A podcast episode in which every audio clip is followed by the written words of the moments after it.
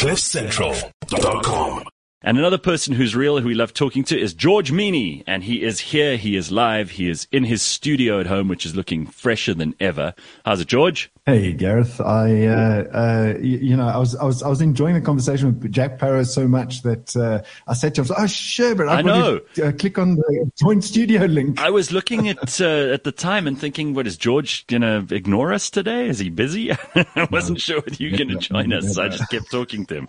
Anyway, I was watching, thinking he's great. Uh, you know, thinking I'm, I'm, in the studio, but I'm actually not. You have to click yeah. on your link, and no, there we go. but I'm here. I'm here. So listen, um, uh, George. I actually saw Jack, Jack Parow in uh, the Guns N' Roses. I think he opened uh, for the Guns N' Roses concert in South Africa wow. a couple of years ago.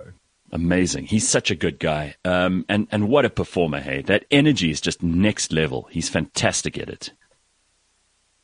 So, uh, I mean, I don't mean to bring the, the, the mood down, mm-hmm. but uh, I suppose it's a little bit of a positive. I don't know if you've read that the government is proposing a, price cap for 93 um, petrol or 93 octane petrol.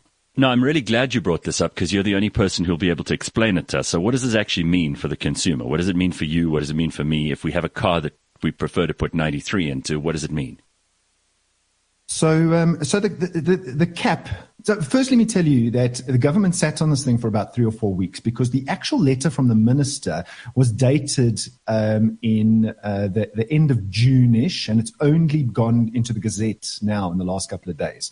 So, so they sat on it for about a month, um, which is, you know, why? Don't know. Why can't we move faster with these things? Mm-hmm. that's the first thing. Second thing is um, it's going to potentially bring relief because what a price cap means is that there's no price regulation. That's the difference. At the moment, the government sets the price. They okay. say you will sell petrol for 25 Rand or 24 Rand a litre, um, and that can't vary except for maybe an inland versus the coast. Which is kind of crazy because what other products in the world do we let government decide the value of? It shouldn't really be up to them. You know, you should be able to get petrol cheaper at some places, and other places can charge more because they they have more traffic, maybe.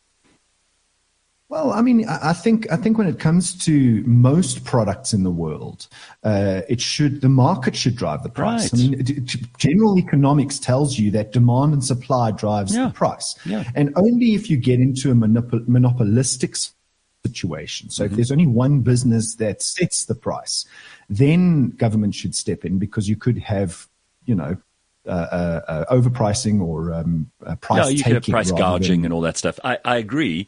I just think like this is not a, a, government we would trust with very much, considering how badly they've managed so many other things. So I'm I'm starting to look at everything they do and going, well, why are they the ones who are deciding on this? So all right, with 93 being capped, does that mean that is the upper limit for how much it's going to cost? Yes, it does mean it's the upper limit, but I, I th- there's a there's another um, thing at play, and that is because they're setting a cap, it means that there's no low point. So that's the actual objective. Hmm. So you can discount the, the, the, price of petrol as much as you like as a as a fuel retailer. Okay. Um, so that's effectively what a cap means. It's good. Now don't focus on the cap. Focus on well, you don't have to, you know, put the price up to that cap. Right. Um, it just means there's a cap. All right. Um, so fuel retailers only make, and I think herein lies the rub, only make two rand twenty eight per liter. Yeah, you know, and that's a small margin if you consider like how difficult it is to run a fuel station. You have to be open 24 hours a day. You've got to employ people. Security's an issue. People don't pay. They drive off after filling their cars. You have to open a shop so you can make ends meet. It's tough to run a fuel station. That's why I found it really stupid and ridiculous that Joe Biden the other day was like, blaming the fuel prices on the petrol stations, uh, the individual gas station owners in America. I was like, what the hell's wrong with you, old man? You really have lost your mind. They don't make that much money. No. No. Two Rand 28 on, you know, two Rand 50, two Rand 60 a litre, depending on which octane and, and region you're in. Right. Um, so two Rand 28 per litre, which is under 10% margin. Mm-hmm. You have to pump hundreds of thousands of liters in order to really cover the costs of that filling station. So sure. what is the effect, so the net effect of this? Yes, some retailers might, that pump high volumes might just discount it down to uh, fuel, uh, down to almost zero margin. And, Right. and the reason they might do that is, uh, is because the shop makes a lot more margin than the fuel does. Right. And all garages have shops, right? Okay. Uh, you know, when you're missing bread at uh, 10 o'clock at night and, Sure. you, and you need to go and have a sandwich, um, uh, So- you go down to the filling In the end, this might be very good news for consumers. It might it might result in a couple of savings here and there.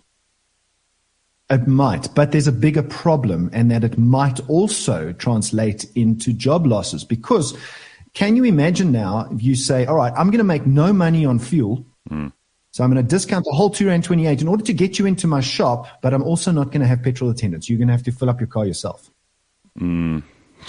I just don't know if South Africans are like responsible enough. We'll probably spill petrol all over the floor and then light it and catch fire and blow the whole place up. So I don't know if they want that to happen. No, I, I mean, I, I- agree with that, but but it's it's quite possible that uh, fuel retailers could get creative um, Yeah, in sure. order to reduce the the, right. the the fuel. So that's um, you know, good thing in some ways. I think good thing in most ways that there's no regulation, like you pointed out earlier on. It's good to know. There could be some downsides, but at the end of the day, it's not going to halve your petrol bill. It's not going to come down to eleven I rand a liter again.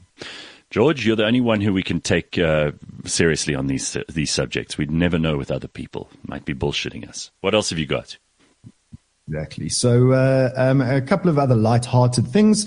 Um, the one is, um, did you know that in America there is a secret card that um, you can be a member of, a, an organization you can be a member of, that gets you out of uh, law-breaking activity. So, listen to this. What? It's called a PBA courtesy card. Fully legal, right? PBA courtesy card. It stands for Police Benevolent Association. Nearly every police officer carries one of these cards in the United States. And typically the card follows with the words, the bearer of this card is a supporter of the PBA and you should try to extend every courtesy possible. It doesn't mean that you're going to get out of what you've just got yourself into. But what happens is the police officer comes to your car and says, license and registration, please. I mean, you've seen that in the movies. That's real. Sure. And, uh, and what the person holding the PBA card does is he pulls out his license and registration card and with it, the PBA card and he hands it to the police officer. Sounds good. So there's no words exchanged. Um, and the police officer knows that this individual is part of the PBA organization, which he is also a part of. I, I like this, but we already have that in this country. It's like if you know a politician, it's the same thing, right? Or if you have a couple of blue notes, um, Oh, uh, yes, that that's true. over Yes, good point. Mm, correct. Not that we're endorsing that kind of behavior, George. You and I are very careful not to uh, be associated with that sort of thing. But uh, yes, it, it does happen. We've got to be realistic about it. Sure. Yes, you have to be realistic about it. It does, uh, it does happen. And then, very, very lastly, um, what do you do if you need to pee while driving? Gareth, have you ever needed to pee so badly? Well, I I mean, luckily, you know, usually you're in town, so you can always pull into a petrol station and use their toilets, or maybe you, um, you know, you're on a on a distant rural road. You just pull over to the side of the road and you can uh, you could pee there if you have to. You just hope that not too many cars drive past you and hoot at you. But yeah, I mean, it happens. Yeah, exactly. I've seen people. I've seen people I've just seen- peeing on the side of the highway in town. So it's easy for a well, guy. I mean, it's much it's much much difficult for a woman. Welcome to South Africa. No. So, uh, uh, you know, I, I think the, the one of the one of the things that you shouldn't do Yeah. is let your assets be exposed when you're peeing. I see so much of that. It's so disrespectful to everybody else. It's Yeah. the most irritating thing for me. Um, but a couple of other things you can do. Um, I've got some uh, uh, light-hearted ones, and then I've got a serious one. The one is uh, uh, wear an adult diaper. Oh my God, no, diaper. not a chance. I'd rather I would rather be humiliated publicly and have everybody hooting at me and stopping and you know giving me hand signals and all kinds of things than pee in an adult diaper. I think that's so demeaning and undignified. I absolutely agree. Uh, the other is you can pee in a Ziploc bag. Um, Oh. Apparently, a very large Ziploc bag Wow. is quite effective Dude, I, holding. all right. I'm I'm t- I'm going to try and take this seriously. What else? Okay, and then the very serious, uh, very serious one. If you really, really, um, uh, I, I keep one of these in my aeroplane. Uh-huh. Okay, because when you're in the sky, uh, and there's nowhere to go. I've never used it. Okay. Um, but when you're in the sky and there's nowhere to go, uh, you you you you got to go. You got to go. Sure. Um, there is a product online in South Africa called Got to We. So the word got, the number two, and W E E, the, the word we. Got to We. Go Google it. I promise you, it is a real thing. Okay, and what does it what does it look like? How does it work? Well, it's like a little, um, almost like a pad, and it's got an absorbent material like a nappy, and uh, and all you do is uh, you you put this over your your uh, you know your pee area, and uh, and you pee into Pee it, and it, and it sucks all of the um, all of the pee into the got to we device. You hope so. you hope so. You hope you don't have spillage. All right. Well, you taught me something, George. I didn't know about these things. So every day is a learning day on this show, and especially on Fridays when we have you on. All right. Thank you very much, George Mienie. That is all we've got time for this morning. CliffCentral.com. CliffCentral.com.